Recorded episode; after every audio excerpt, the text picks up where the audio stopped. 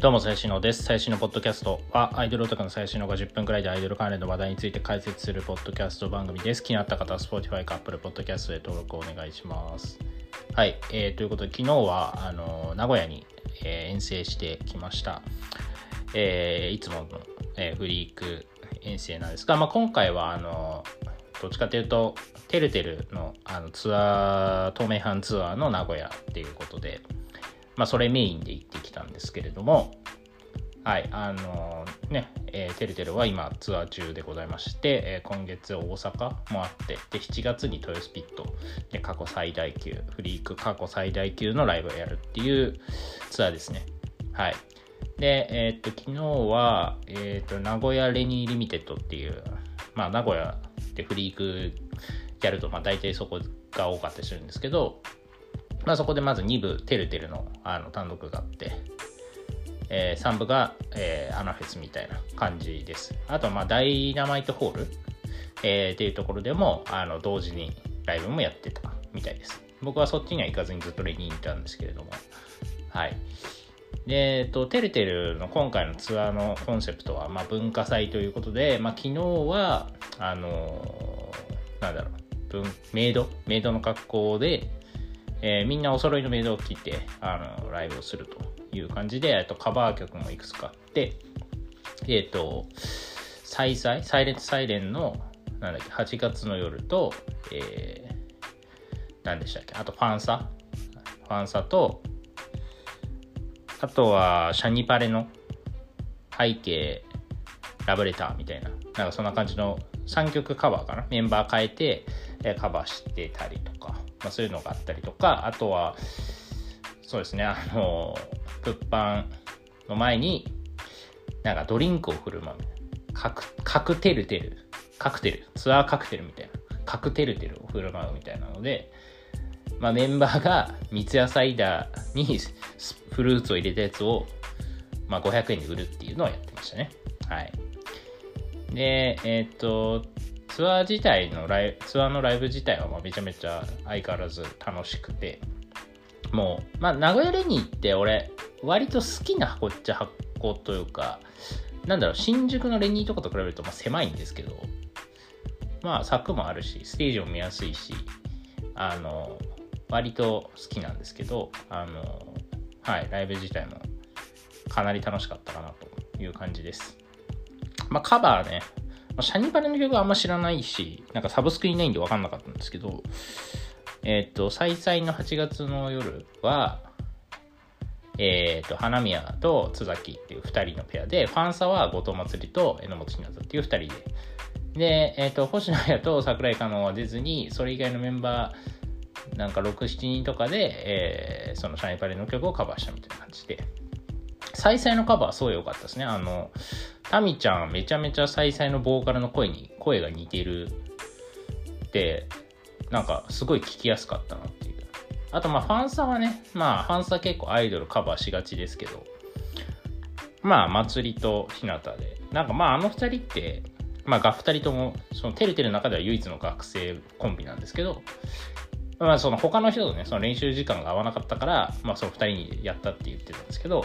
まあなんだろうな、日向と祭りって割とその、ファンに対する姿勢みたいなの割と似てるような気がなんとなくしてるんで、まあそのファンサーってね、そのなんだろう、アイドルの心情を歌った曲なんですけど、まあそのなんか、ファンサーもっとしちゃうよみたいな曲なんですけど、まあ祭りとかもね、まあ僕がよく散々こう言ってるように、まあちゃんとレスをね、そういするとか、まあひなたも割とそっち系の子だと思うので、あの、二人に合った曲だったんじゃないかなみたいなのは思いました。はい。そうで、ライブ終わって、で、まあ、物販はね、なんかレニーベースっていう、なんかレニーって名前ついてるから、てかレニーベースって名前なんだから、レニーの地下にあれよって思うんですけど、あのレニーから5分、10分くらい歩く、だなんか本当にクソ狭い会議室みたいなところで、あの、特典会をやるっていう感じでした。だからまあ一回、そ毎回そっちに行かないといけないんでクソだるかったんですけど、はい。で、特典会やって。で、3部は、あ僕はちょっと、あの、居酒屋、その会に居酒屋にパワって行って、あの、美味しいもの食べてサクってまたタクシー戻ってきてで、えっと、今回まあコマプラとかもねコマプラってあんまり多分フリークのツアーに回るのツアーっていうかフリークの遠征に行くのってまだそんな回数多くないと思うんですけど、まあ、ちょうどね一昨日もコマプラの愛のゆうちゃんの生誕祭に行ってきたばっかりだったんで。まああの2日連続ちょっとね、ご挨拶がてら行ってきて、最近ちょっとね、コマプラ熱いんですよね、僕の中で。まあ、もともと結構好きですけど、あの、コマプラもね、その椿舞香っていう、割とその赤、赤色のセンターっぽい顔の、えー、子とか、あと、まあ、ミユカ、瀬山ミユカっていう、まあ、元ピンクの子とか、まあ、そのなんか、割と鏡面と言われる子たちが、まあ、抜けちゃって、で、まあ、補充、人補充して、今5人かな？とかやってるんですけど、まあ割と、そのなんか、やっぱ椿舞香とかシェアミカはめちゃめちゃ強い人材だったんで、その抜けたことによる損失というか、マイナスイメージみたいなのはちょっとあるかなとは思うんですけど、僕意外と今5人が結構好きで、あのー、そうなんですよ。なんかまあ、確かになんかめちゃめちゃ強いメンバーはいないっちゃいないんだけど、まあでもなんかバランスは取れてるかなっていう感じで。あとまあ、コマプラ曲がいいんで、シンプルに。そう。だし、意外とそのメンバーもね、なんだろうな、これ難しいんですけど、その、まあ、あんま変わんなくちゃ変わんないかもしれないけど、なんかそのフリークアイドルではないじゃないですか。厳密に言うと、まあ、フリークじゃない事務所なので、あの、なんかちょっとね、やっぱフリークの子たちとは若干毛色違うなっていうあの気もするかなと。まあ、ちょっとな何が違うのかって言われるとちょっと難しいんですけど、そう。で、そうですね、僕は割とそのピンクの愛のゆうちゃん、その生誕祭の子とか、あのあとは増本美桜ちゃんっていうね、あの子がいるんですけど、えー、まあ、その2人が結構好きで、最近ちょこちょこ行ってるっていう感じですかね。はい。で、まあ、コマプラ行って、物販だけ行って、で、また戻って、えー、っと、なんだろう、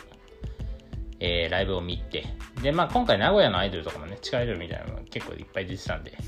まあちょっと全部は見るのしんどすぎるんで、ちょいちょい見たり見なかったりなんですけど、まあフリーク勢は一通り見て、弱虫とか、えー、16。16が鳥だったんですけど、まあ今回から新メンバー、昨日まで清水美沙、赤のセンターの子、まあ、清水美沙っていうのもね、まあやっぱ16の顔みたいなところありましたけども、えー、まあその子卒業するということで、なんか12時間、あの、特典会やってたらしくて、乃木坂かみたいなレベルで本当にすごいなって。なんか、フリークってまあね、地下アイドル事務所でそんな12時間も特典会やるほど人並ぶんだっていう。まあ無限に売ってたんでしょうけどね。無限に売ってたからオタクも引くに引けなくなったんでしょうけど。けどそんな夜中ぶっつ、ぶっ通してずっとやるみたいな。朝までやってたらしいんで。すごいなと思って。はい。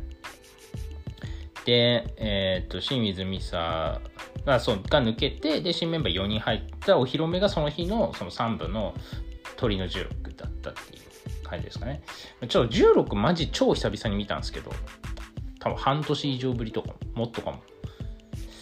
ちょっとまあまあもちろん新メンバー入ってまだちゃんと安定しないっていうのはあるんですけど、なんかこんなんだったっけみたいな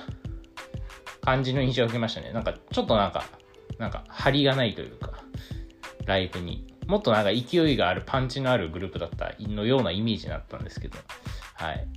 で、シャニパレもね、久々に見たんですけども、シャニパレもやっぱ相変わらずライブは良かったですね。まあ、チムちゃんとか、